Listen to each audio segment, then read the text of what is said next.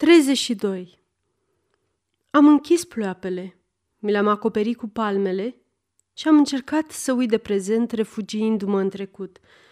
Visând, îmi revin amintiri din copilărie și din tinerețe, una după alta, dulci, calme, surzătoare, ca niște ostrove înflorite, plutind în hăul acesta de gânduri negre și încălcite, ce se învârtesc în capul meu. Mă revăd copil, școlar vesel și gingaș, jucându-mă, alergând, strigând dinpreună cu frații mei pe alea verde și mare, în grădina aceea sălbatică unde s-au scurs primii mei ani, fostă curtea unor călugărițe, dominată de capul plumbuit al sumbrului domn Val de Gras. Și apoi, iată-mă aici, tot copil, patru ani mai târziu, dar de data aceasta visător și pătimaș – o tânără fată într-o grădină singuratică.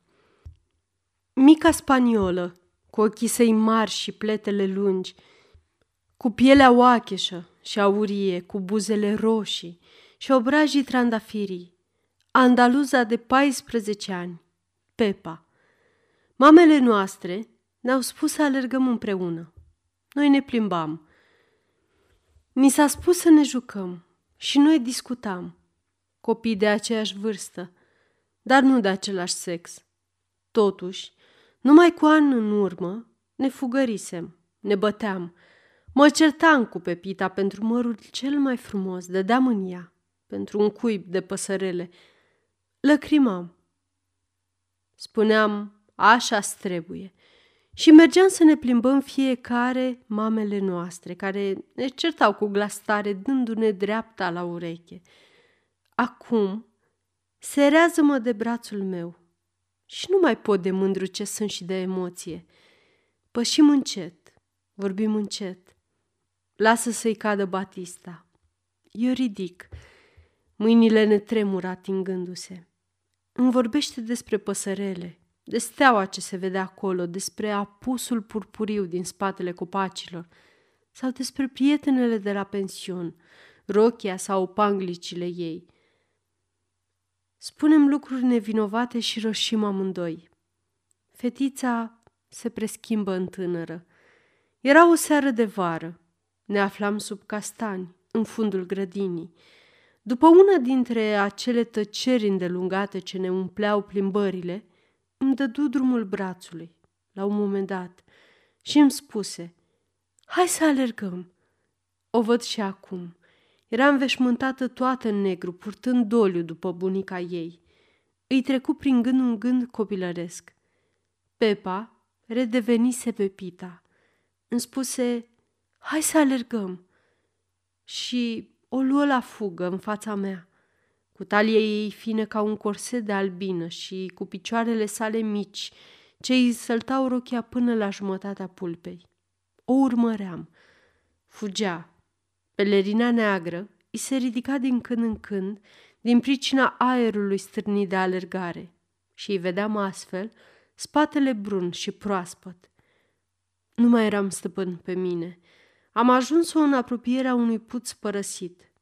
Am strâns-o de după șolduri cu dreptul învingătorului și am făcut-o să se așeze pe iarbă. Nu s-a opus, gâfâia și râdea. Eu unul Eram serios și îi priveam ochii de beznă printre genele negre. Stai jos, îmi spuse. E încă zi. Hai să citim ceva. Ai vreo carte? Aveam la mine cel de-al doilea volum din călătoriile lui Spallanzani. Am deschis la voia întâmplării. M-am tras mai aproape de ea și a sprijinit umărul de umărul meu și am început să citim – fiecare pentru sine aceeași foaie. Înainte de a întoarce foaia, era întotdeauna datoare să mă aștepte. Mintea îmi era mai înceată decât a ei. N-ai sprăvit, îmi spunea când abia începeam. Iar capetele ni se atingeau, șuvițele de păr ni se împleteau, suflarea ni se apropia treptat și gurile pe neașteptate – când am voit să ducem lectura mai departe, cerul se înstelase. Mămico, mămico, spuse la întoarcere. Dacă ai ști ce-a mai fugit. Eu tăceam. Nu spui nimic, îmi reproșă mama. Par trist. În inima mea era însă rai. De acea seară îmi voi aminti întreaga mea viață. Viața mea întreagă.